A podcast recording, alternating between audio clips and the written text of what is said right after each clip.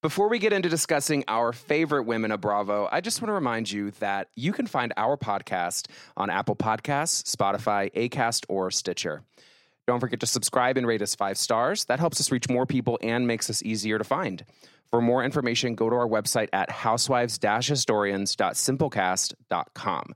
That's simplecast.com. And as always, all episodes of The Real Housewives are available on Hulu if you'd like to watch ahead of time and follow along with us each week. And reach out to me, Jordan McKenzie. That's at J McKenzie on Instagram or Twitter.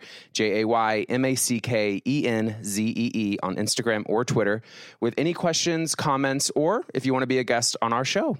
And with that, enjoy.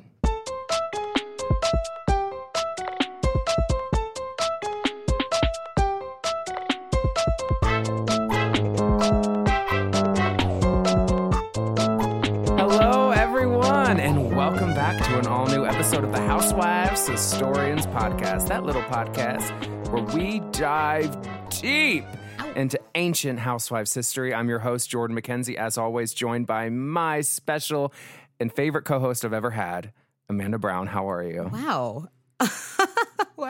I'm flattered. Thank you. I just feel overtly complimentary tonight. I'm liking this. You This look is a good gorgeous. You Oh, look a little bit like a school teacher, as uh, Portia would say. I'll take it. Thank you. It's sundress weather. It is. Um, and sundress weather makes the boys go wild. Did you know that? I heard it does bring milkshakes to the yard. Uh, nope. What does? That doesn't make the the milkshakes. Oh, the milk. Oh, the milkshakes bring boys there. Okay. and the sundress has been bring the milkshakes. it's a self-sustaining economy, it's a cyclical effect. and it works out. Um, how was your week? Perpetual energy. Um, my week was great. I won't say too much, but I did reactivate Heckfire, and Oh. I'm enjoying it. I'm keeping it simple. to keep to keep it brief, it, it, are you like seeing like how is the transition going? Taking a break and then coming back into the Heckfire world. My blood pressure's going up right now when I think about it. I don't want to get too deep into it, but uh, they screwed some stuff up while I was away. I've got a lot of work to do in rebuilding that clan. We lost quite a few members, um, so I'm just having some fun reconstructing. I've had a lot of offers about being swallowed up by larger clans. Things are not looking too good right now, but Onward and upward. hey, you Hey. stay positive. You're a fighter. You know that's right. Um, my week was great. Okay, wait. Um, before you get into that, I have a little segment I'd like to propose. How was your week? Thank you so much for asking. hey, you know, you're welcome. I always try to give her a little bit of a break, and then I didn't know if you're going to ask me another question. Um, as I reported last week, I was slated to go to the Countess Luann show last Thursday, May 30th, and I went. um, it was quite an affair. Um, I just want to sort of give a few short, brief anecdotes about the night if anyone's wondering. Um, if you saw my Insta story that day, and that night, uh, it was it was truly um, a wild affair. First of all, I was in the minority when it I was in a gender minority, one thousand percent. I mean, we are talking a stadium, not a stadium. She's not she's not Prince, um, but no, like uh, she's um, she's it was at the Tabernacle. So I don't know if any of our listeners have ever been there, but it's a gorgeous theater that's probably about like two thousand years old. yes, an old refurbished church. Very creaky stairs, Very, very creaky, creepy, sexy. rustic gothic uh there was a huge chandelier candelabra kind of uh motif going on there i'd never been so i was sort of taking it all in Oh, um they did have one thing going though there was a bar on every level so no matter where you were it's lit. I You went had I access. was VIP once, and I'll never go back if I'm not VIP.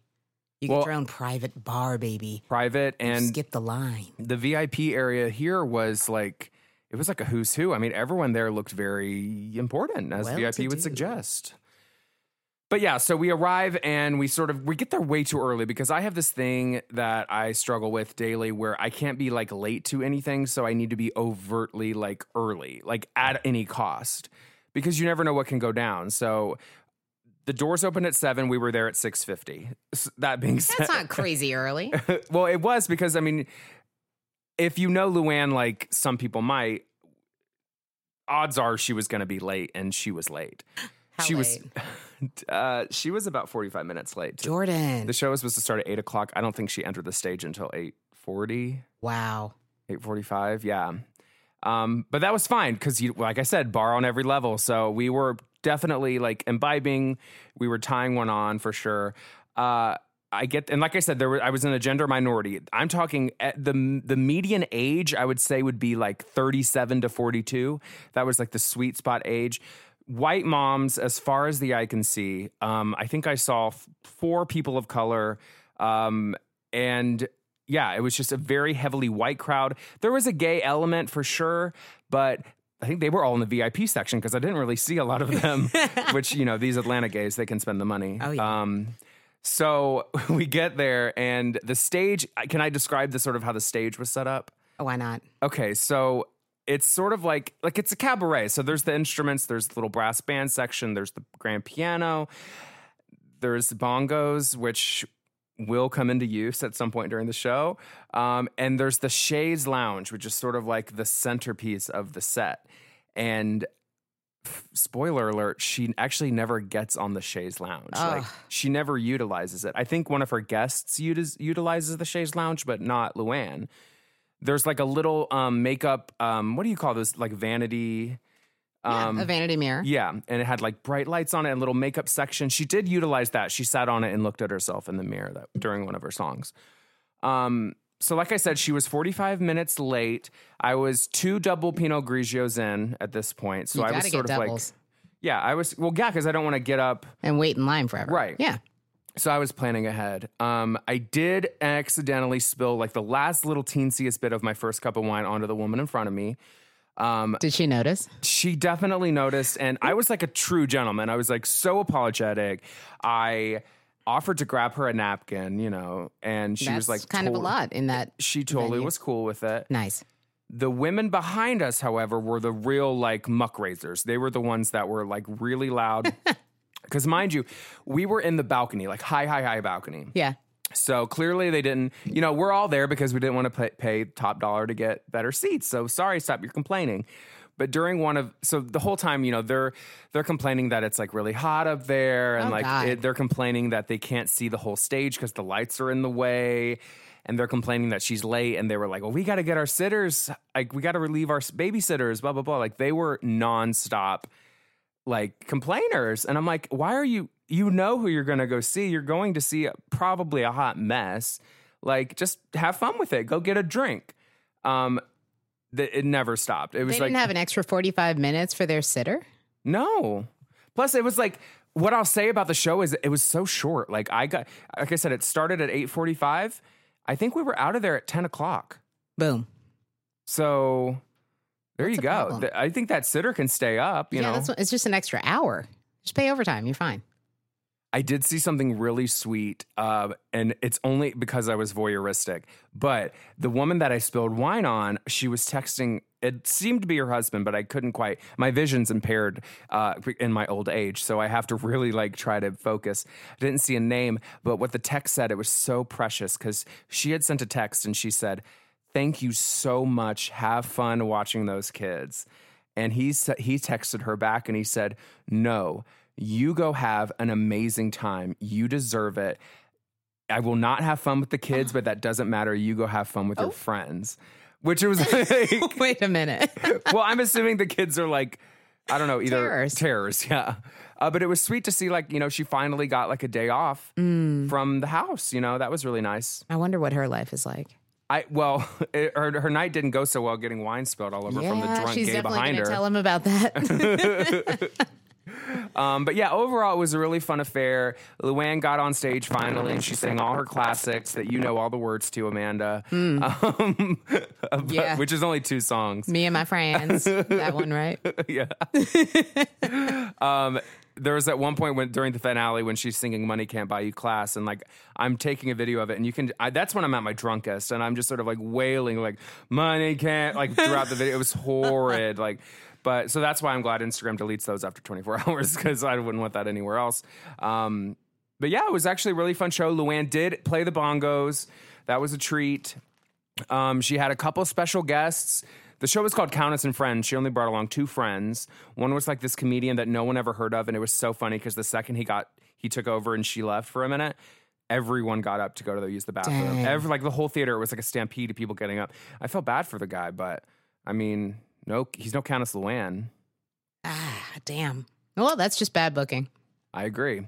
Uh, the second guest she had was this like really like talented Broadway performer guy. It seemed as if they'd fucked. They had such great chemistry together. That's an act. Um, no, I mean, I didn't. I don't know. I could feel some heat, but then again, he could have been a big old homo too. I don't really know. Probably, Yeah, Jordan. Come yeah, on. you're probably right. um, but all in all, it was an amazing night. Um, it was so funny after we were waiting on our Uber, like a couple streets down, and this, you know, probably homeless guy. It's Atlanta, but I don't know. He uh, he was like, you know, hello, I'm a. He was like, Professional crackhead. Yes, but he was he was so polite. That's he how they get you. He was uh, uh he was like, where where where, where was the concert? No, don't answer. I open-ended- engaged. Nope. I needed a comedy bit. So he goes, What was the concert? I said, Oh, Countess Luann, of course, knowing full on that he didn't know who that was. So I said, Countess Luann, of course. And he's like, Huh? I said, Countess Luann, she's a cabaret star. He said, Oh, have you ever heard of the Killers? And in my head, I'm like, Are you one? but then he goes, I used to work for the Killers. And so I said, Oh, And now moving on. like, he's Mr. Brightside, baby. You missed out. somebody once told me to watch out for So you. he didn't ask you for anything. he did ask for money. Okay, there we go. I was like, something's not. It all comes up. back around. Yeah. I gave him some money. So he said, "I used to." No, Look, I I was on a high. I was on a Luann high. and on an alcohol. Uh, Money isn't real. Give it away. Um yeah, but all in all it was a it was a really fun night. So I'm glad I could bring that experience to the listeners. There's a lot more to it, but you guys can um just rest assured that the next time it happens, you know, just just pay attention to my Instagram feed and my Twitter feed. That's where you're going to get most of the updates for sure on situations like that. Um and yeah. guys, I don't want to sound unsympathetic to the homeless, but I work downtown. this is a problem. Don't. I mean, I just say don't do it. you're just abstain completely even if like there is like because sometimes someone will be like oh like they'll catch you in your heart a little bit you know I don't. no. Okay. I. I mean, no, no, I just don't. I've had to kick so many people out because I work for hotels, so they're always coming in pretending that they just want a glass of water and to sit down. This one guy told me it was his birthday, and then I saw him ne- the next day. see he told me it sometimes i like to hear the stories just to know where it'll go you know I mean, the world is made up of all types of people, and we need people like you. i'm just a giving soul i'm a cancerian soul i just bleed from my heart you know so mm, I'm a Virgo, oh and that will. i'm sorry we revealed that personal information to you guys wow unsubscribed um anything else to report before we move on to our quiz segment Nothing too crazy. Just had a couple of weird dreams that no one wants to hear about. Um, so let's go. Hit it, Parker. Okay. Our BuzzFeed quiz this week, Amanda. It's not as wrought with uh, human torment as last week's was. The Disney songs are surprisingly upsetting. This one's called We Know Which Classic N64 Game You Should Play oh, this is great. Based on the Party You Throw. Okay, cool. All right, Okay. I'm really so engaged. You, you're good at both. You're good at gaming, you're good at throwing events. Thank you. Let's go. First things first, let's order pizza. Pepperoni, cheese, deluxe, veggie, Hawaiian, or meat lovers. Mmm. Mmm. Let's go with the deluxe pizza. That's a cl- everyone's gonna clamor for that Yeah, come unless they're vegetarian. But Well, they're not invited. sorry, pick something to snack on: chips and dip, pretzels and popcorn, fruit and nuts, cheese and crackers, chocolate and candy, or everything.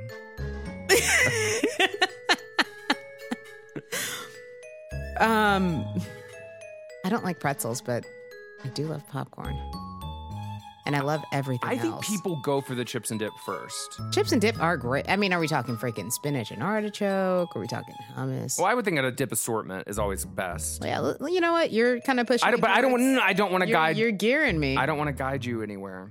because chocolate and candies, yum yum yum. Was one of those like a fruit and Fruit nuts. fruit yeah. nuts? the hell? Are they mixed in together or What separate? so trail mix kind of. yeah. I love that too. Just give me everything because this little one likes it Everything. all. Yeah, that's where yeah. we're going here. Pick something to sip on. Ooh. Pop, Uh-uh. beer, uh. energy drinks, Ooh, hey. wine, cocktails, or water. I like energy drinks, wine, and water. Why? It's like energy drinks, like Four Lokos getting like served at like. Hey, it bees like that sometimes. Oh my goodness. You ever played Monster Pong? it's like beer pong, but with monster instead. I love how they just said pop. Like this person was clearly from like above the Mason Dixon. Like, Tam, grab a pop. oh, it's a life I'm glad I never led. Just created so many images for me. Um, let's do, let's do wine. Wine, yeah. Come on. You you provide a classier affair. Thank you. Uh, pick something to listen to all night long. Ooh, Oasis, TLC, Spice Girls, OutKast, Red Hot Chili Peppers, or No Doubt. I love All Night Long. Wait, but the rest of those were band names and not song names. Wait, is it? They're are you talking all about band All Night names. Long by no, that was my Richie? added thing. Oh. It's just pick something to listen to. Sorry, I should.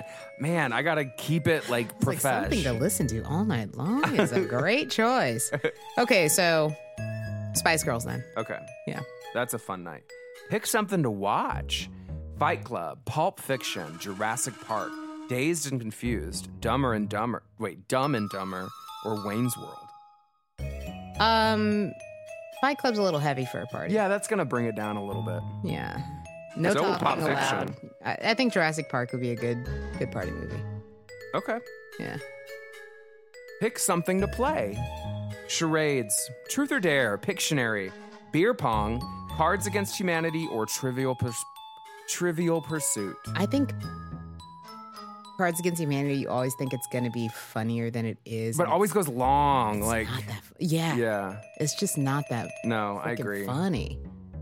No, it's a hot take, but I yeah, Cards Against Humanity isn't that fun. a grandma dot dot dot has a big butt. what? Who picked this one? I graduated summa cum laude. My master degree was in penis. that actually is kind of funny. Guilty. oh my god, was that yours? Whose was this? Jordan. Seems like something Jordan would say. He's winning, but uh, I'm gonna pick this one. Uh, okay, what are we gonna play? Um, Truth or Dare has the potential for like issues. Oh, yeah. Especially that's like a late night game, like when the boring people kind of left, yeah. and then it's like truth or dare for like the people that are really like in for the night. horny and single. Let's do Truth or Dare. I feel like I've really guided you through this a little bit. I no, got to but keep that my was the one opinions I- that stuck out. to myself. Um, so the classic N64 game you should play. Please tell me I get Super Smash Brothers. You're kind of on that kind of trajectory. I, I think I don't know what that is. um, Pokemon Stadium. Oh, that works. Pokemon Stadium. That's real. I actually think I played that as a young child. Give me a Gyarados. Give me a Zapdos. Give me a couple of guys to make a toast. And that was our BuzzFeed quiz of the week, guys. feel great. That was a good one. That See, out. you, Okay. you you feel a little bit more lifted. You're I not feel more you're not getting emotionally abused by a bot. that game. Yes, that game is great for me. It's strategic. It's a little chaotic. It's fun. Some great monsters. Some nice colors. Thank you. I feel Okay. better. Let's get into our episode, shall we? Anything else to to talk about? No, Okay. I'm feeling ready. I just Wow. feel really good about that result. Thank you. You know, and it's let's keep the positivity going because like we got an episode that there was nothing heavy to discuss. Everything was back to normal, just women like being kooky into a- crazy. yeah. it's like diving into a cool pool on a hot summer day, baby. Um, this week we're talking the Real Housewives of Potomac, and I gotta say this might this is episode 22, so you never know where we're gonna go.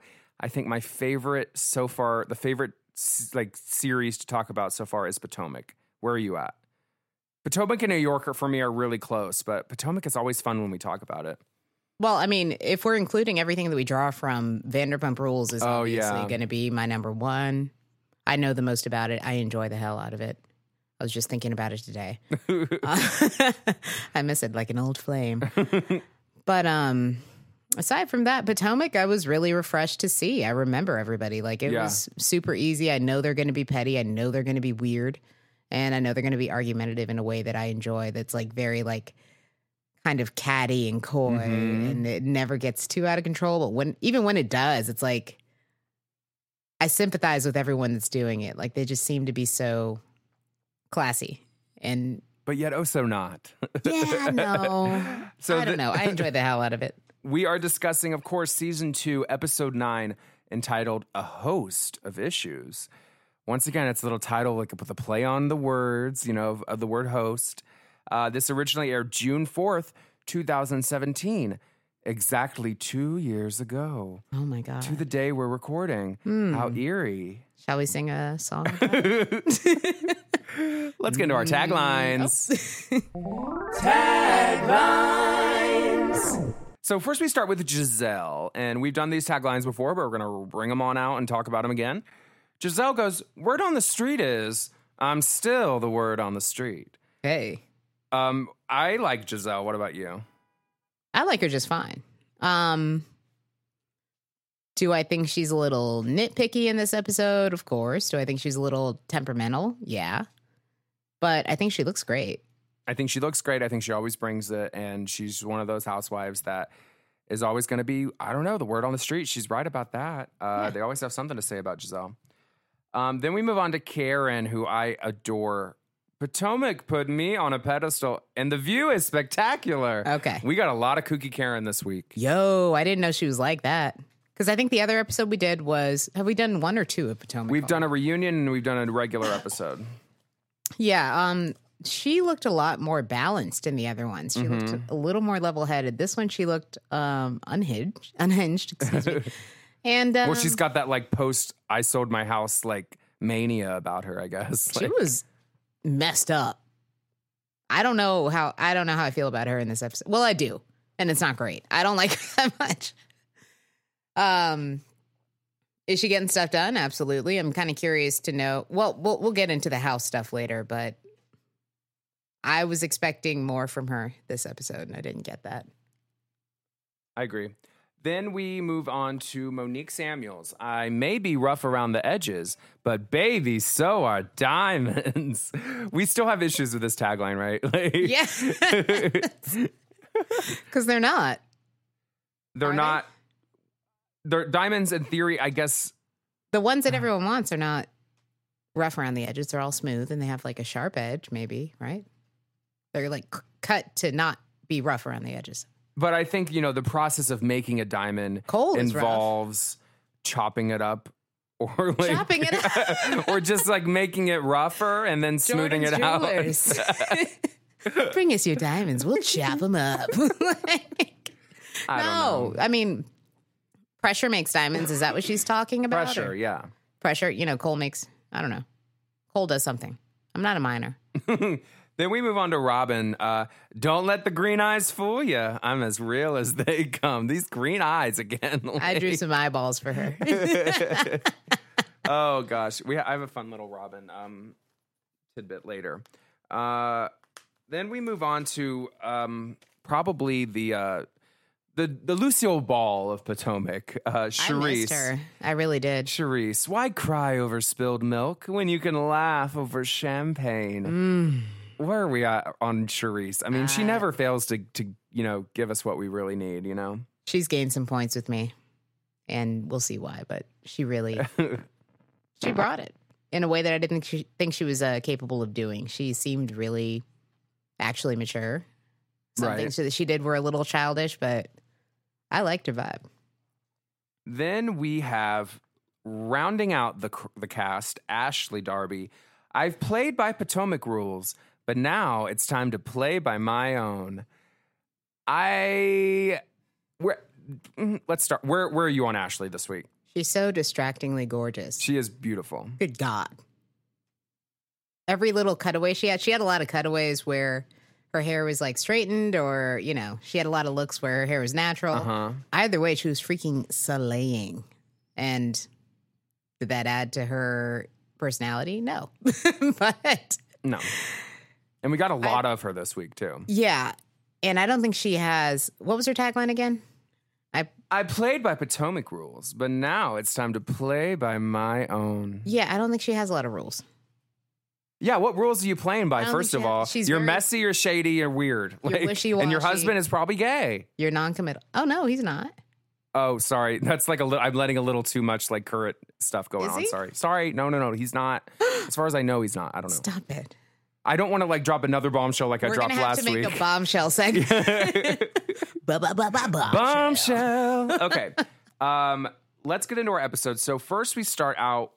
We're at Oz, which is Ashley and Michael's restaurant. They, I guess, he owns and she manages. I guess.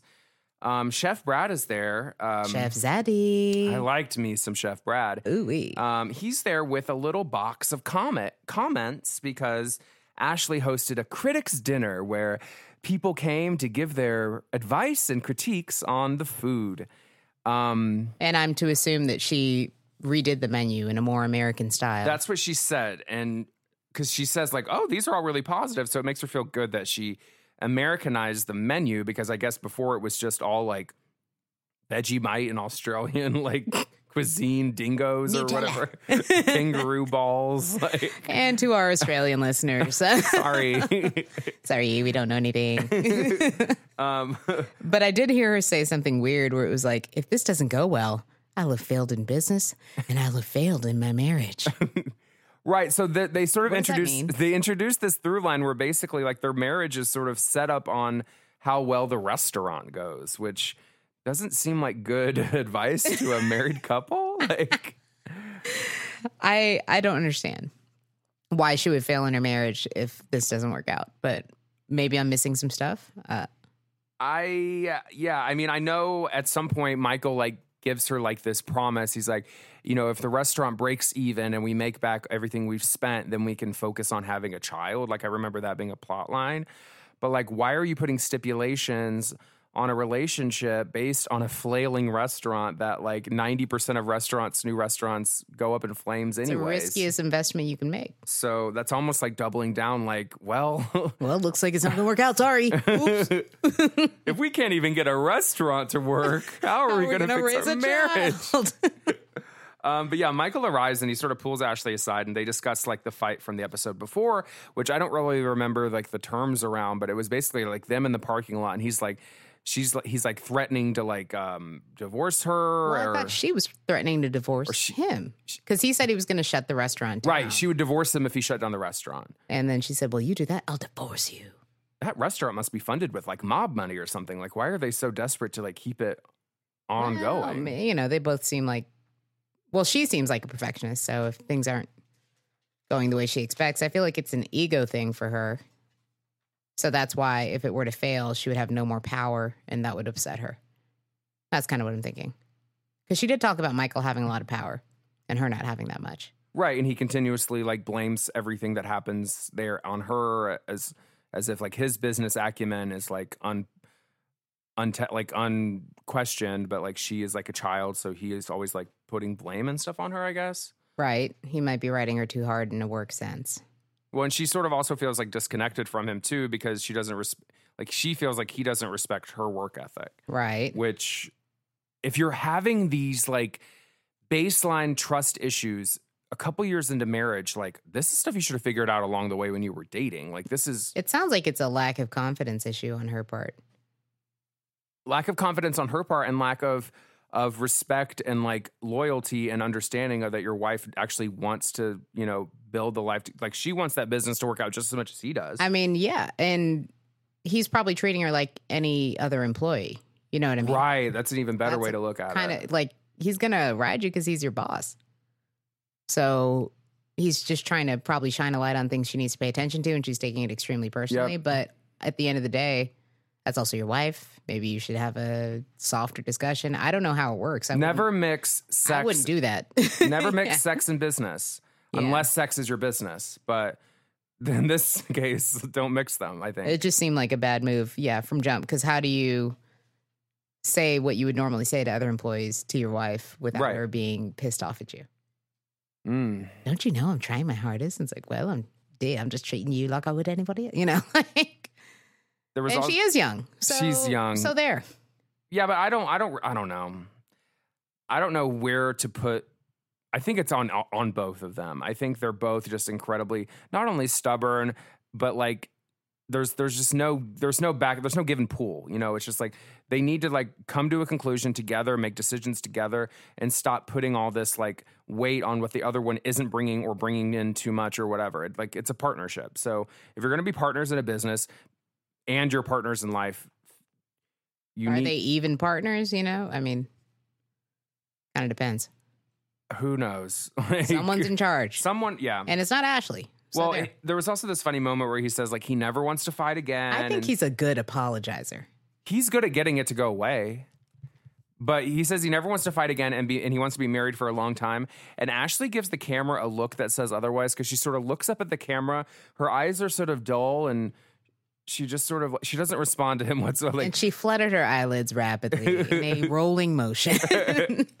I saw it. uh, yeah, I don't know how that couple is even still together to this day, but I- they are. It's probably because it was good apologizing. When you start a conversation with, say, that was a pretty big fight, and I want to apologize because I don't ever want to fight with you. I'll stick around, Daddy. Sounds sweet. Checkbook, please. Um, so moving on, Karen and Gizelle, they're arriving to lunch, and Karen is sort of putting together a little olive branch lunch between Gizelle and Monique. Um, I love how they walk in. This was hilarious. they walk in immediately, and it's Karen's like, "It's so hot outside." She says, "You have to look cute when it's hot." They did look I agree, cute. and they looked very cute. Karen's tatas were high and tight. I think Karen looks great. She looked amazing. Um, it was really also very funny because Gizelle, uh, they sit down at the restaurant. The restaurant's called Summer House, and Gizelle says, you know, he, she was like, "Have you ever been here?" And Karen's like, "No." She's like, "Well, I've, I guess I'm the only one out of the group that's been here." And the waiter says to Gizelle, "I guess you're bringing all the ladies here, huh?" Right. And Karen gets so offended. She's like, "No, no, no, no! I actually hosted this lunch." She Like- said Miss Huger hosted this. Okay. like just the idea that the waiter gave Gizelle credit for organizing this little And the waiter tete-a-tete. looked visibly disturbed. and you know, like when you probably get assigned a service for these like high profile things, Right. You're one of the best servers. Oh yeah, you have to, their like- star player. But as someone who works in the industry, what do you do when someone is that? when someone's that awful to you, I think he handled it as well as he could. My favorite- no hiding how shocking that weird ass comment was. My favorite trope is the poor restaurant staff, bartenders, uh, servers, even you know wait staff at a hotel. Any kind of staff member working with any of these women, it's always like my heart goes out to them, I and I hope to God Bravo gives them a healthy tip because I don't think these women are. yeah, the pressure's on. They're mean and weird. and they never really eat anything. They're just sort of there to sit and talk. And sometimes I feel like they order weird stuff just Well, speaking of that, actually, Gizelle orders the cock- cocktail of the week. Where's that jingle? Um, Gizelle orders a watermelon smash. Mm. What do you? Th- if you just had to guess, what's our what are our ingredients we're playing with here? Mm. I didn't get a look at the cocktail. Well, I mean, a whiskey smash. What's in that? I haven't made one of those in like a year. I think it's mint and like lemon and lime and stuff like that. So I would guess it's. are we a- using watermelon vodka? I think it's a vodka drink. They probably have watermelon puree or something. Okay. They probably have actual watermelon in there with maybe some fresh lemon, lime, mint, well, for a hot day like they were saying, that might have been just maybe a little agave. what they needed. A little agave. Ooh. Uh, don't use simple, use agave, baby. That's Amanda's tip of the week. Um, moving on. So they're meeting with Monique, and Gizelle hopes for an apology from Monique. So basically, Monique and Gizelle have been going back and forth, back and forth. Gizelle went to Monique's housewarming and I guess acted a fool. Uh, Monique called her a trick at some point, which we'll get to. Um, so there's just no love lost between Monique and Gizelle. And Karen is trying to sort of put a band aid on the situation. And She said she'd been too busy to play mom. but uh, and, you know, for, for a second, I was like, "That's awfully high and mighty of her to say." But I think she's actually good at it. no, I think so I think too. they needed her. Yeah. Well, and the thing is, the only thing that kind of like stepped on her little parade was Monique walking in the restaurant with Charrisse, who tries to sort of take ownership of the mending of the friendship a little bit. And, And, I uh, feel like Karen understands their dynamic, the group dynamic. mhm. Um, she was like, "This lunch isn't even about Charrisse. We don't need Charrisse here. It's very dangerous for Gizelle to ostracize herself because everybody likes Monique. So she's already kind of trying to put the pieces Right. back together. And Charrisse wasn't invited.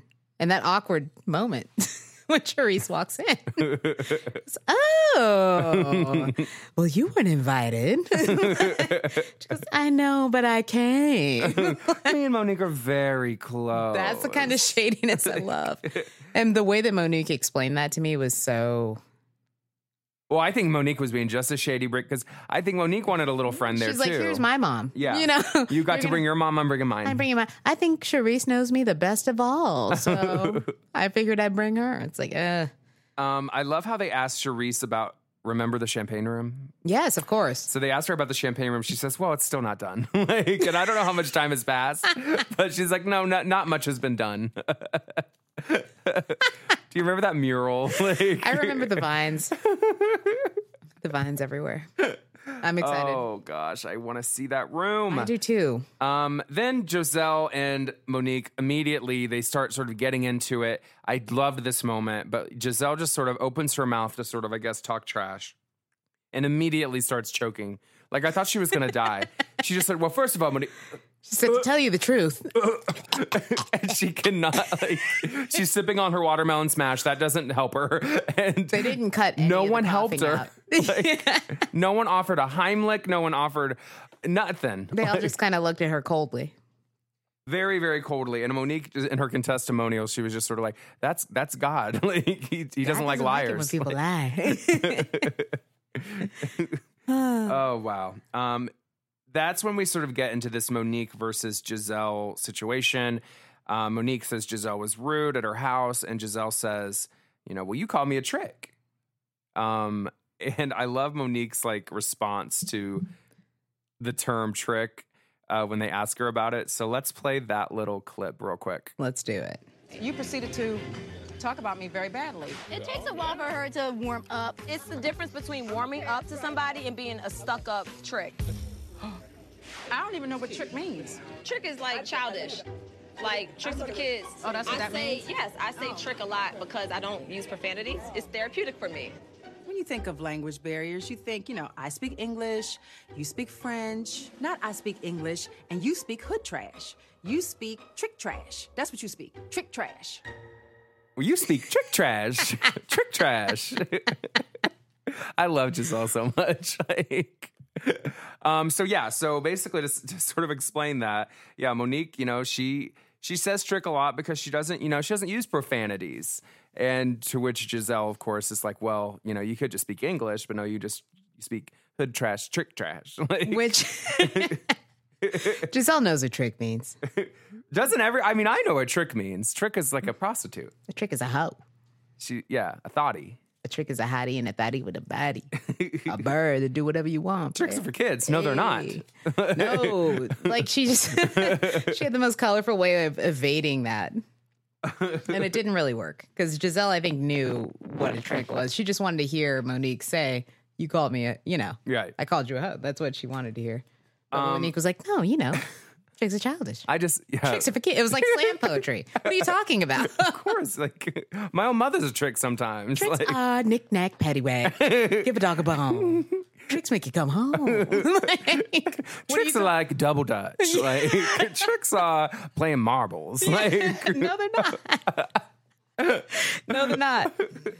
Um, Gizelle. Also, I love this moment where Gizelle um, said that Monique like demanded her phone number from her at some event, And she Monique, did. Well, and they showed a clip of it, and Monique was just like, "Put your number in here, okay?"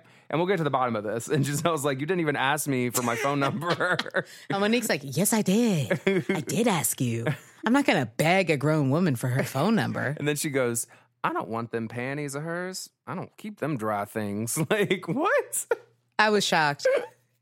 Keep them dry things. It made me picture something I didn't want to picture. her panties were never under discussion. Like, we were talking about her phone number. She wasn't trying to get at you in any type of way.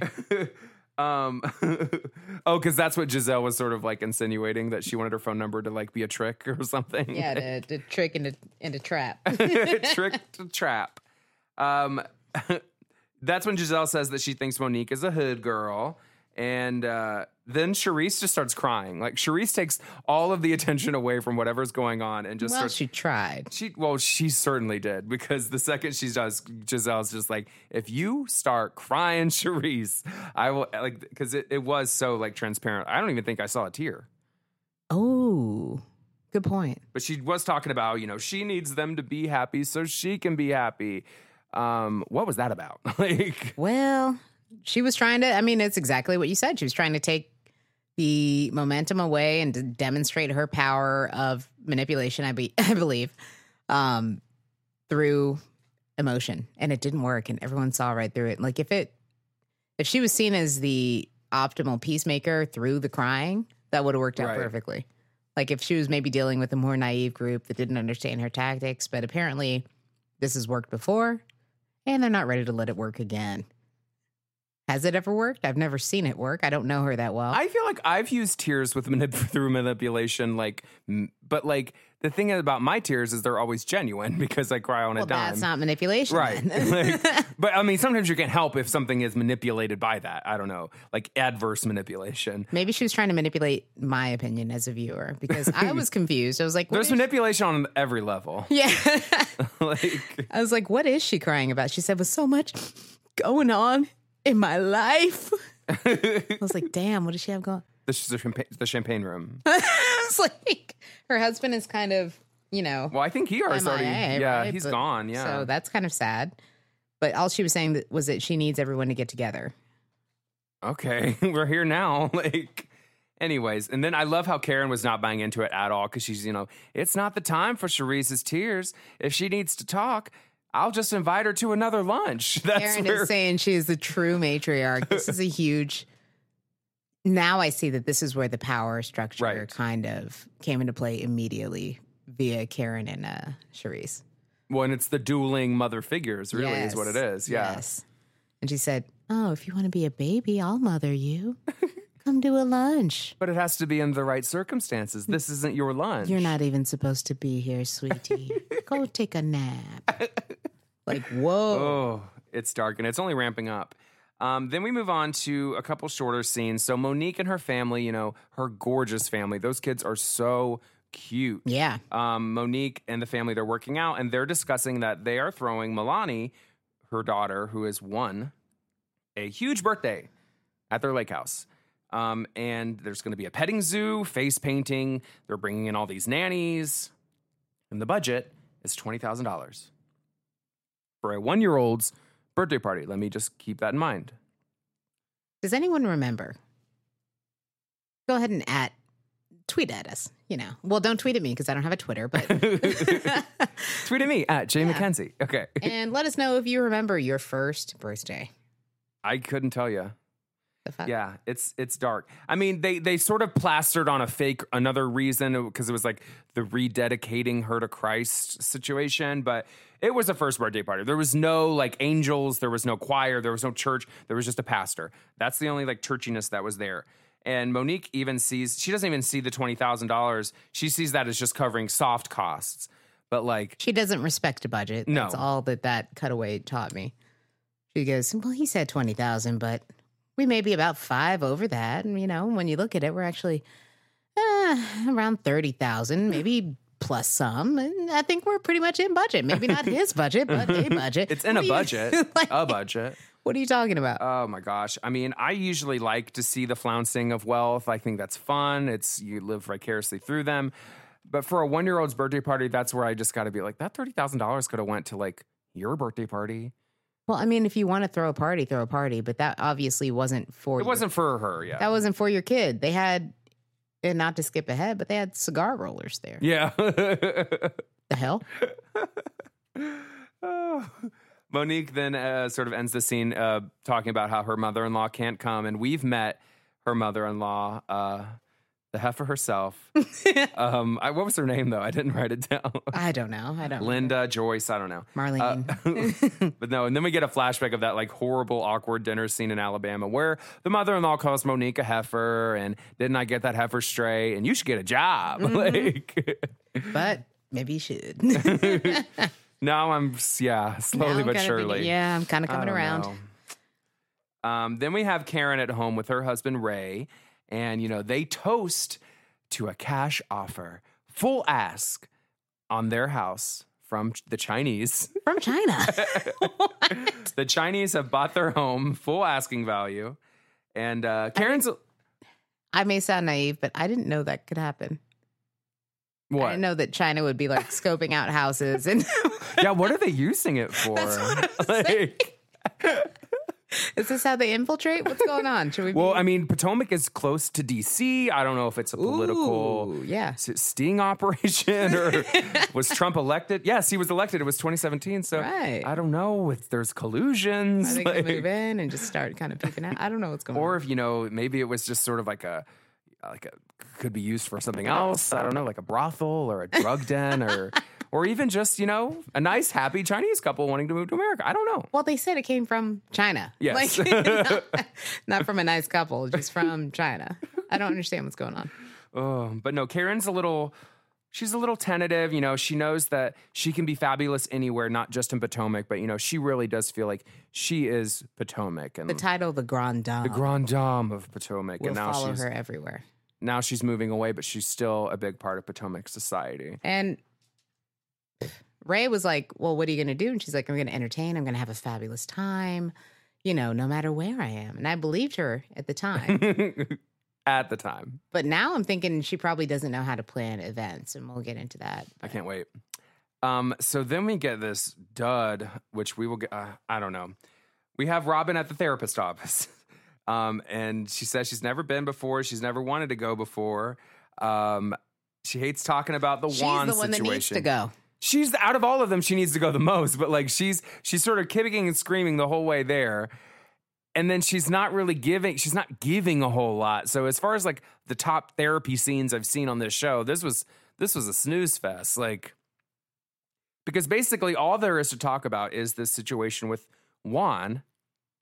Because everyone's asking her to explain the situation and about how like he cheated on her and how he then moved back into the house and that you know Well, she asked him to or something, and she's basically like scared of um moving on from that relationship. Her therapist looked good. oh yeah well the therapist looked well qualified too like she was asking the right questions Yes. but you know they do they discuss Juan the cheating the marriage and she's not sure what her next step is but it's like yeah I get you're scared to get hurt again and to date other people because like maybe you are scarred from the cheating and the like you know the the turmoil that that put you through but it's like I don't even know if she really wants to I think she still wants him why would he still be there you know like I like the things the therapist was saying. Like sometimes you just need to decide. I'm not going to live in my past, and it's just as much as a as a decision, a simple decision. well I think I've And said that Robyn's to like- somebody before too You make it sound so simple.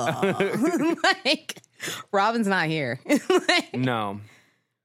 And the And- therapist asked her too. And I mean, she's like, "Do we even want love?" and Ron was like, "What do you mean? What do you mean love? Do I, I mean everybody wants love?" She's like, "Love with other people. Do you want that?" you, oh, uh, yeah, definitely, Definitely. definitely. All of a sudden, definitely. You weren't saying that earlier.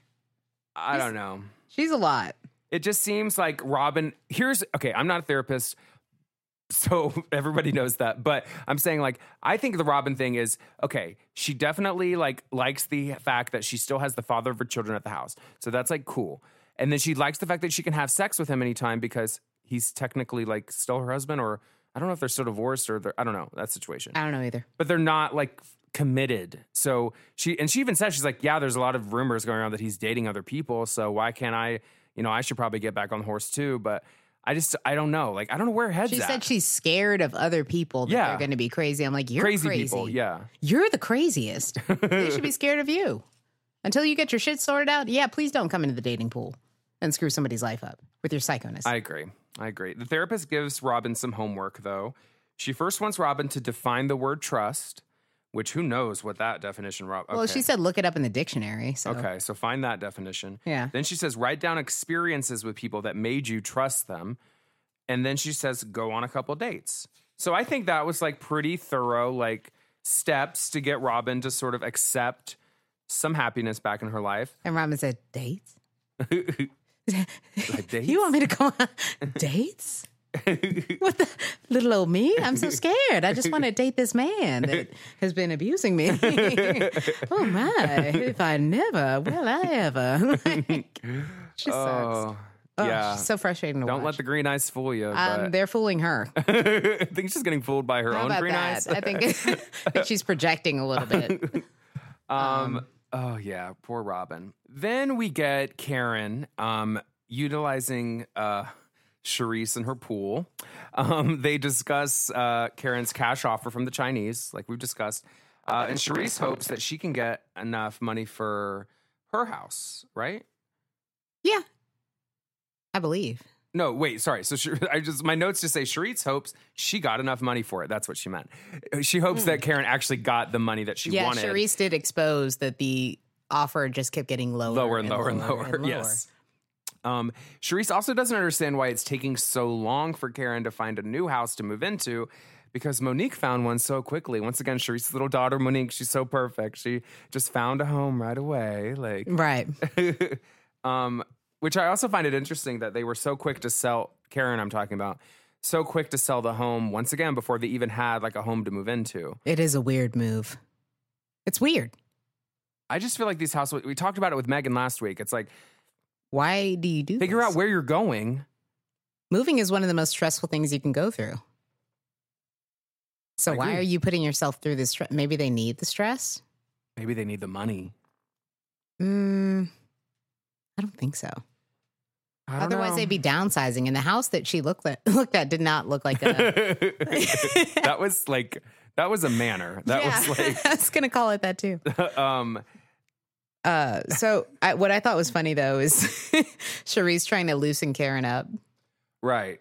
Let's make a, mem- a memory right now in this pool. Get in that pool. And you can tell Karen's already like, absolutely not. I will not be doing that. nope. And She sort of just sort of sits gingerly on one of those flamingos. Yeah, Charrisse said, well, she didn't even sit on it. I noticed that. Charrisse is like, just get on the flamingo, you know, just sit in there and float about in the pool. It's a little floaty toy. She had a couple. And Karen goes, hmm. She's kind of non committal. and she sits, which is a classic move, just sits Right. at the edge of the pool, lets her feet dangle, and is awkwardly clutching a flamingo. She Yes. never sits on it. And she goes, This flamingo reminds me of being on vacation. so they have to sort of segue into planning a vacation because that's what the flamingo reminded Karen of.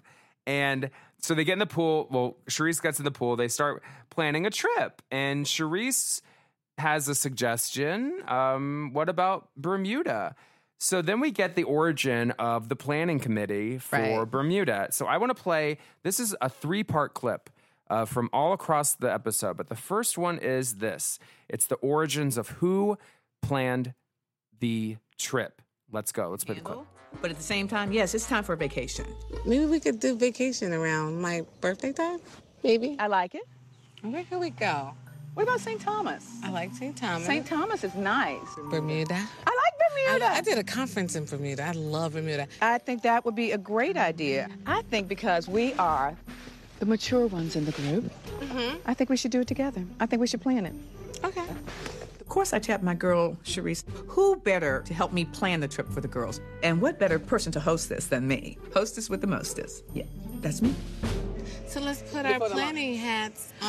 I am. I'm going to get my planning crown. All right. And go no, get her. no, no. No. I'm wearing the crown. No, you're not wearing the crown. Yeah. I invited you to help with the trip. I Hold on, am ho, ho, ho. Let's stop the train right Okay, here. I'll share the All right, let- We'll do. We'll do. I'll give you a tiara and I want a I'll wear the crown. How about that? Yeah, so interesting couple things. Uh, first of all, what kind of conference was Charrisse in in Bermuda? Because I need to know what's her business, what's the conference? Is it a champagne room conference? Is it a What does she do again? I don't know. I know her husband coached basketball. Maybe she was there with him. Okay, but she said she did the conference. I don't think. sounds like she was speaking at it or something. I don't know. I don't believe it. How about that? How about that?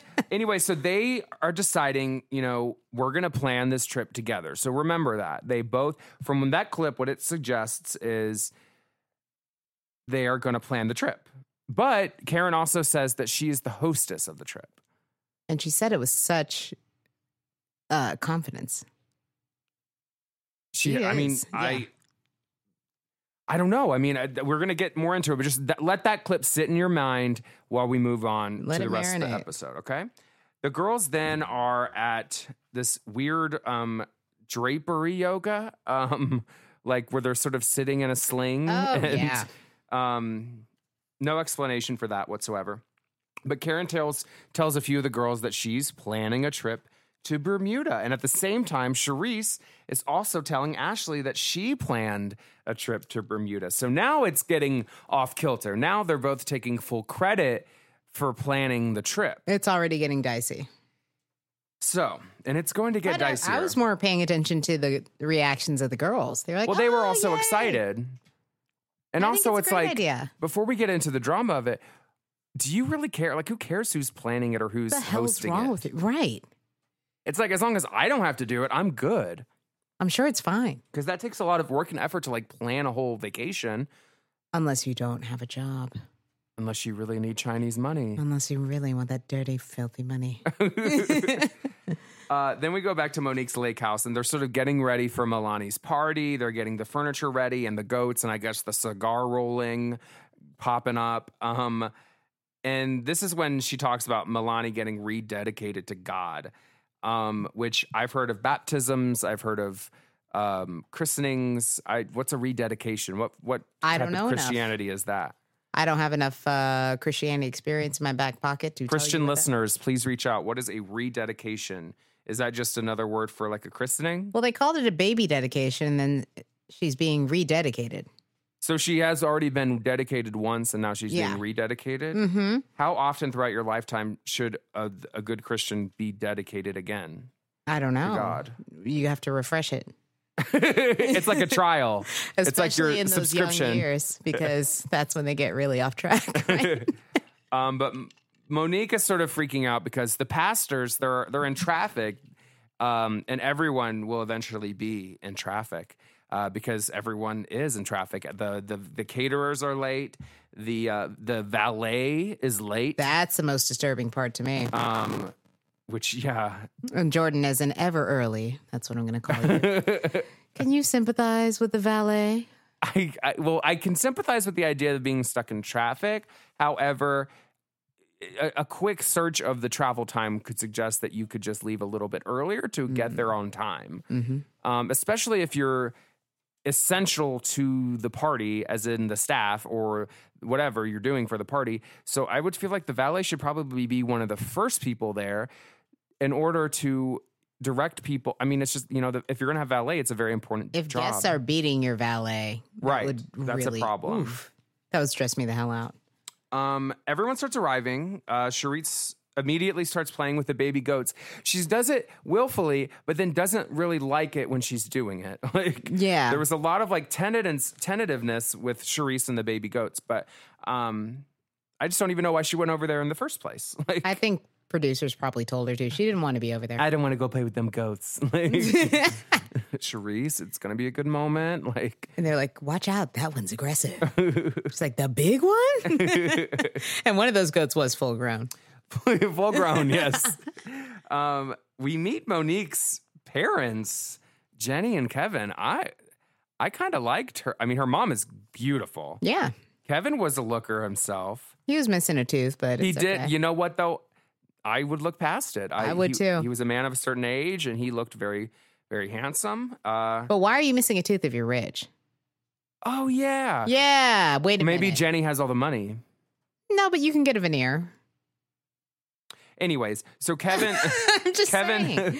Kevin starts talking up Miss Ashley because Ashley's sort of like, "Ooh, Kevin, oh my, oh he's blah blah blah," and she he says that. Well, him- she started immediately with the. So you're no longer married? It's a bit of a thoughty question, don't you think? A, little, a little tricky, if you will. um, he says that they stopped trying to mold and make each other, and once they stopped doing that, then the marriage was essentially there was no use or no point to keep getting being married. I guess. Well, he said that once you start trying to mold somebody and shape them, that's when things fall apart. That's what I thought he was saying. And he said, and once we were split up, I realized, was it really that important to have my way? So I think they both had control issues when Right. it came to the other their expectations of the other partner. And then once they split up, he realized, oh man, I was really acting up. And what an interesting person for him to be speaking to than none other than Ashley, who's hmm. pretty much dealing with the exact same issue as far as like utilizing control and passing it back and forth. You know, who has it now? Who has it now? Right. Because, you know, Ath- Ashley does realize that she uses divorce to threaten power, which is pretty diabolical. Well, like, I thought she was having a, an epiphany. That's what it would said- seem like. Well, she was like, I do use divorce as or threatening divorce as a form of power. And maybe, you know, she goes, if that's what this marriage is making me, then that's not good. that's when I knew she didn't understand it. I'm like, you're the one that's doing it. It's not your marriage that's making you threaten divorce. It's the fact that you think that there's a, a power imbalance, whatever that means, between you and your husband. right. And you're the one using it as leverage. It's not your marriage that's doing it. Should they just get divorced? I think she could be reformed. Okay. I think it's a lot of it is her insecurity. I think she needs to find her own way, um, business wise. And then she'll feel like she has more of a leg to stand on. But I guess right now she feels like she's in his pocket and she doesn't like it, Mm. which is fine. But find something to do. You're saying get a hobby. Yeah, find something to do. Okay. Get a hobby, get a jobby. I don't care what you get. you know? So then uh, the pastors they finally arrive. Um, after much fanfare, they're there to rededicate Milani to Christ. Just the one. Um, I thought I thought there was two. There's one. Oh, okay. I kept saying plural pastors. Okay, I literally thought of a truck full of pastors. I thought that's know what, what? was like happening. Like, like all the pastors in Potomac. no. on a on a bus. Uh, Ashley tells all the girls that she's so excited for Bermuda, and this is where things get very messy because Karen says, "Well, yes, that was my brainchild," and Ashley said, "Well, I thought it was Charrisse's trip." And then we get into full on just semantics of who planned what. Charrisse says that Karen needs her help anyways. I mean, and then we because we get a flashback to all of Karen's flops, which was so funny to see this like They're bad. like the, there was this em- the just imagine like an empty room where it was called the the O Gala or something like that, and it was it was very sad. It was Like, Karen's house. Yes, it was her house. And N- very little guests. There were some high tops in her dining room, and that was about it. Just a few cocktail tables, and no one showed up. That's what it looked like. It looked messed up. They showed food covered in foil. It looked bad. it looked real sad and bad. And then they showed the boat, the yacht party. oh yeah, Karen the yacht had. party. Oh goodness. Very few people showed up to that. One of them looked like a straight up tourist. They, these look like some real doozies. So yeah, so, So Charrisse may be right. She does. Karen needs help in planning events. Um, and then this is where we're gonna play our second clip because first Robyn sort of comes in and she's like, "Oh, there's a lot of crazy energy here," and Charrisse says, "Well, I'm balanced," and Karen says, "Right now." So let's play that clip, and we're gonna get some more information on who really planned the trip. Let's play the clip. Like some multiple personalities at this I, table. I think I'm fine. I'm balanced right now. I'm, right now, what was that supposed to mean? I, I agree. Right now, you are balanced. I don't know what's happening between you guys. Your energy is off. I'm feeling something too. I feel absolutely. Hello, hello. hello Hi I feel absolutely nothing. That's not surprising. Uh-oh. what did I just walk in on? I think Karen has an issue with me. I don't Uh, well, you know what? You can ask me. Do I have an issue with you? Uh-oh, here we go. I don't. No, I don't. I don't care. Who promotes themselves from helping me plan to co-host? Charrisse needs to take her dry life and stay in her dry lane. Period. Oh gosh, Charrisse needs to stay in her dry life in her own dry lane. I just, wow. Um, so, sis- what are you feeling after that? Like- That's when I knew Karen was really crazy.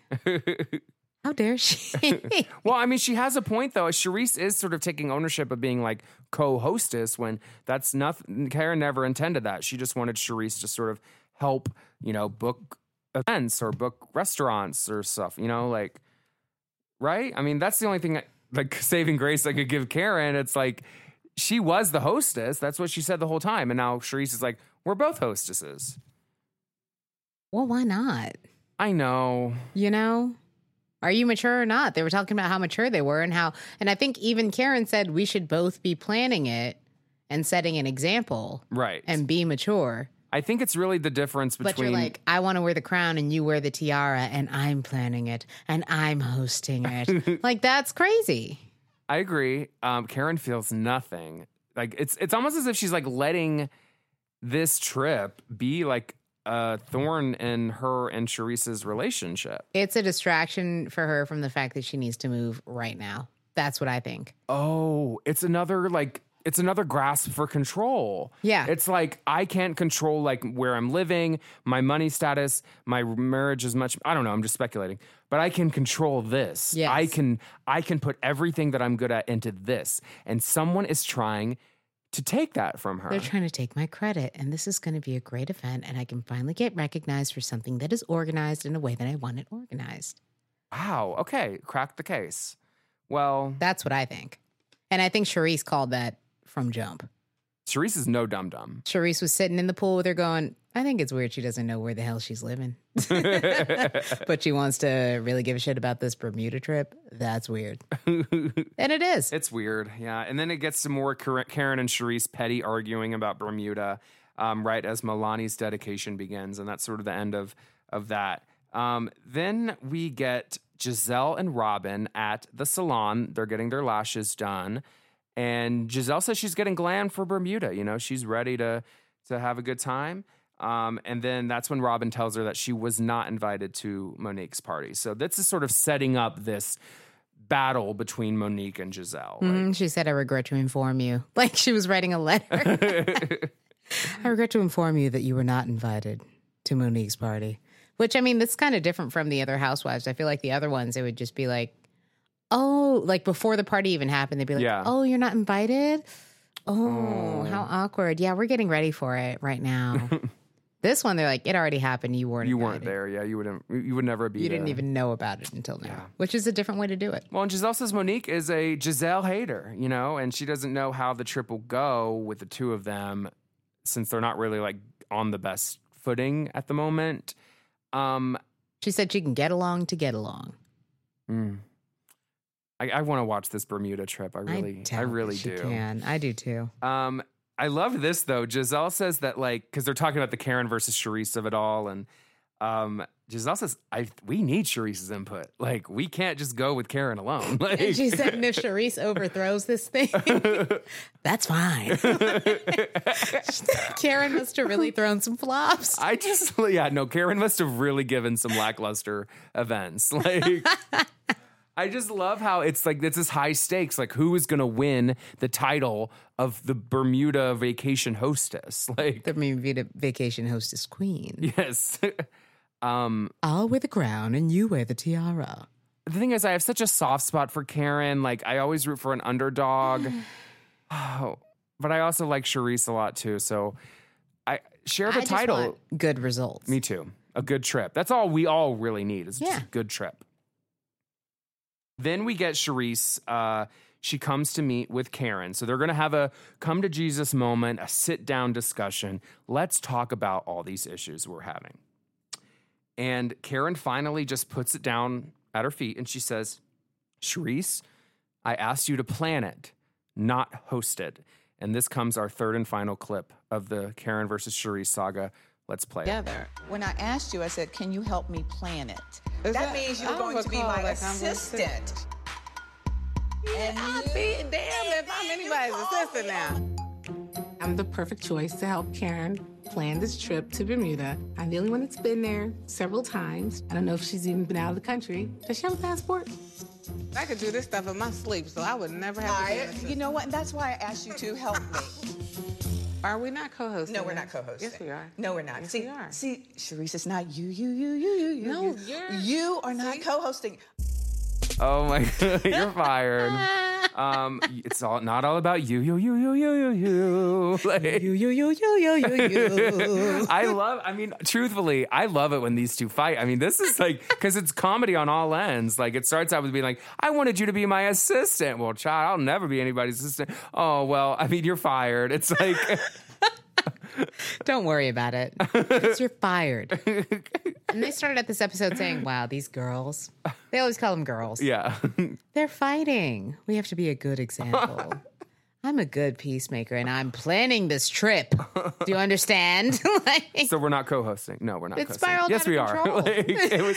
It was an absolute chaotic shit show. Like, which just goes to show that like these are good housewives. Like they're not like the fact that they're just not agreeing to disagree. They're just sort of like, no, we're both hosting. We're both actually hosting. So, Oh my god! I mean, it just it's gonna make for such an amazing trip to Bermuda. I gotta say. God, I hope we land on that. Um, yeah, the Karen's making it a whole host competition.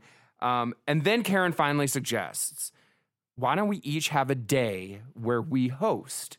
We are the hostesses of the day. So Karen says, you know, Charrisse says, no, she, I'm going to host a boat ride. So Karen's like, oh, I love it. Okay. Well, Karen started out by saying, I'm going to host the welcome The event, welcome dinner, The welcome dinner, whatever. And made it really formal. And then Charrisse, and I don't even understand how Charrisse has more success because it sounded so laid back, but I'm sure she's going to like just fuck it Mhm. up, like really do it. but she goes, I don't know, maybe just a little boat ride. Maybe it's kind of like a poker thing where she's like, Right. I don't know what I'm doing. Maybe Yeah. I'll just have everybody sit on a, boat. log. I don't know. Meanwhile, it's going to be the affair of the, like, Yeah. the, the year. I'm like, what do you Um, mean a little boat? We're like, when? What? How? Yeah, I oh god, it's just I I, I wanted to, I want to do that Bermuda episode so bad. Me too. Um, but then Karen sort of rounds it out and she says, "Well, you know, we have to be a good example to these girls." like so, in all the batshit crazy energy, they still feel like they're the matriarchs, they're the ones that know best, and all these girls look up to them. like They can't even get their own shit together. People are already talking about them being crazy. Robyn's already peeping you. you know her mind is occupied with other things, but she noticed that you're crazy. Oh my goodness. So then we get into our final scene of the night, and oh my god, I don't know wh- why this was the end of the episode. I have no idea. Oh man, it was a screen grab too for the Yeah. for the episode. I thought it was going to be a lot more fun than it actually no, was. it's Ashley and Michael at the Pottery Place playing with clay. Um, they get on the like the spinny wheels with the clay, and The guy's like, you got to flatten it out, and then he makes a penis. And, Uh, ooh, uh, well, this looks familiar. huh? ooh, it looks like a pain. That, yeah, I, oh my god, that was almost worse than Heather's like hand job jokes last week. Like, Yeah, yeah, it's definitely in competition. when you just go straight for the sex or the penis humor, it's like, like, and you're not even like shrouding it in actual comedy. It's just sort of like, come on. I was On 14 once too. Yeah, and it was awkward. Yeah, never like do it again. is. Yes. Um, Ashley, then we get into like the drama of everything. Ashley asks if he thinks they're still in love, and he goes, "Yeah, I'm in love with you." like, like that. That's a dumbass question, though. I agree. I know that, like, we love each other, but are we still in love? I don't like that question. I don't think that's a real thing. Well, who knows like how the conversation actually started or what? But I mean, It's still whack. I don't care where it came from. I think that, like, the idea of being. Like, are you talking about the first three months of the relationship where everything's super easy? right.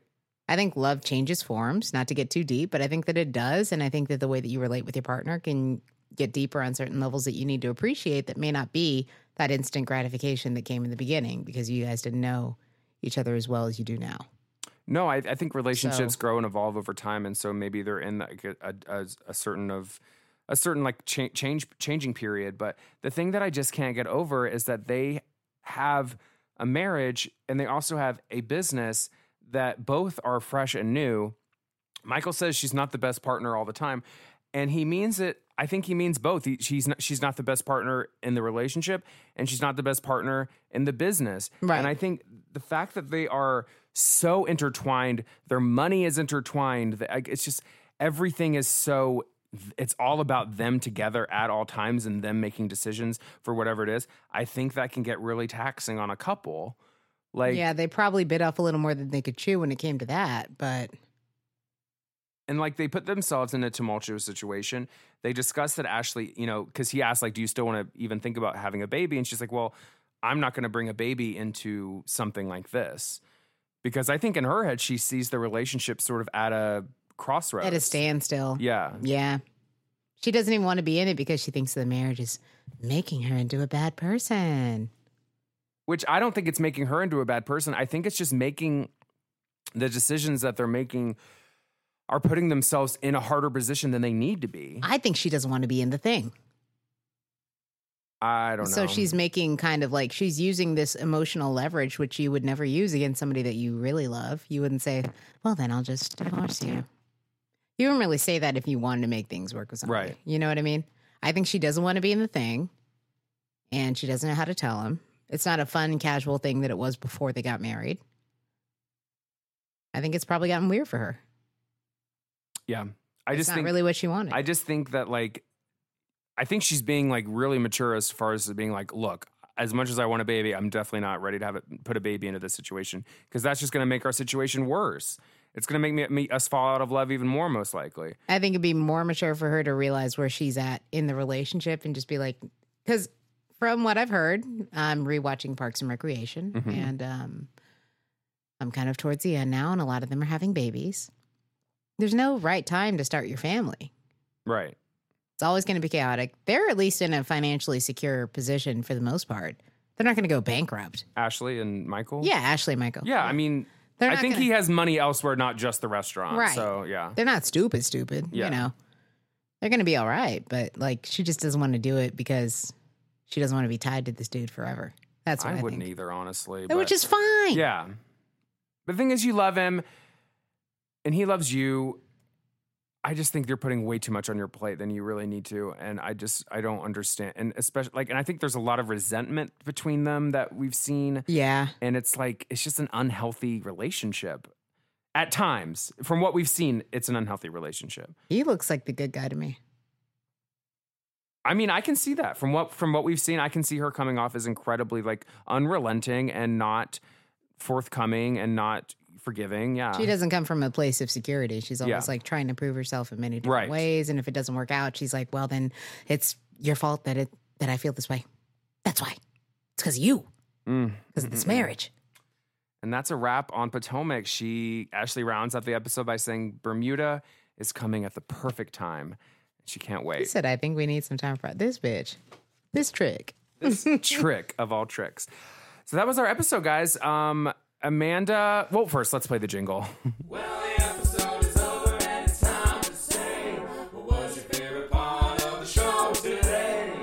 Amanda, what was your favorite part of the episode? Mm, I liked a lot. Um,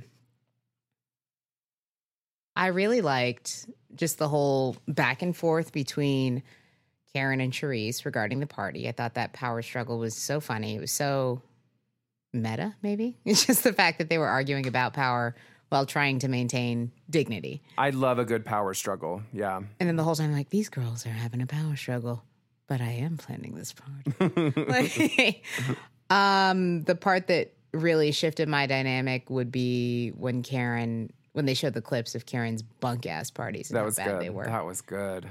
Um, Karen was probably my favorite favorite lady today. Just to watch her in the pool or not in the pool. I like how you broke that down too, because I didn't quite remember or notice that she was not actually in She the pool. She wasn't in the pool. She was on the edge, on a just clinging to a pink flamingo. which is kind of her character throughout the entire episode. No, I'm not doing that.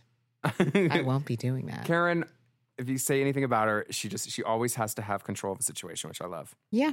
Which was a common theme throughout the episode. It was about people unwilling to give up control, unwilling to share control. Very, very interesting. I love my Potomac girls. My favorite part of the episode, and uh, first of all, it's Karen always. I think Karen and Gizelle are like two of the most funniest girls. I think they fight funny. I think when uh, Gizelle called Monique trick trash, that was just like, that was off the cuff. She didn't think of that. Yeah. She's like, oh, you're trick trash. I'm going to call somebody trick trash. I want to. Not me. Not you, of Okay, course. good, no. Um, you're trick treasure. Oh, thank you. Um, also, I love it when just Charrisse and Karen are fighting, and it's just the crescendo of the episode, and they're going back and forth. And she goes, Karen says, "Oh, it's not all about you, you, you, you, you, you, you. You're right. You, you, you, you, you, you, you." Like she just, oh gosh, the way these women just shade each other and knock each other down. It's so funny. I love it. Oh gosh, I mean, I thought she was gonna say it's all about me, me, me, me, me, me, me. I would have twisted it. That yeah. was the that would have been a good, yeah. That's what she's obviously saying. But you know that would make her look. She didn't wanna admit that. right? but that's what you're saying. Oh my goodness, what a fun episode. That was great. Um, and yeah, should we choose next week's episode? And we will have a special guest next week as well. Do you want me to do it? Yeah, oh, it's. Oh, I, I mean, great. I get to pick two or three in a row. it's pretty much just you now. So, Great. um, but yeah, we we are going to have a special guest next week. I was reached out to Oh, my specifically. goodness. Wait, bef- let me finish. I'm sorry. so we, I was reached out spec- specifically by someone, and they really wanted to do the show. So there will be three of us next week. And what are we doing, Amanda? You know that it's our time. These are the best days of our lives. We're back in SUR with Vanderpump Rules. Wow, we're getting a lot of use out of that. And pump. Season. Okay, that's not a thing. One through six. Please give me something lower. I'm not caught up. Please, please, please. Zaddy, zaddy, zoo. Yes, season four. Season four, which we've been to before, and we're looking for anything between one and twenty-four. Well, uh, what's 18? Uh, Is it what is it? Uh huh. Episode, 18. Okay, so we're doing Vanderpump Rules season four, episode 18. Too little, too late. We have a picture of Katie and some readers, and she sort of looks distressed, like she's touching her clavicle, and she's sort of like talking about something.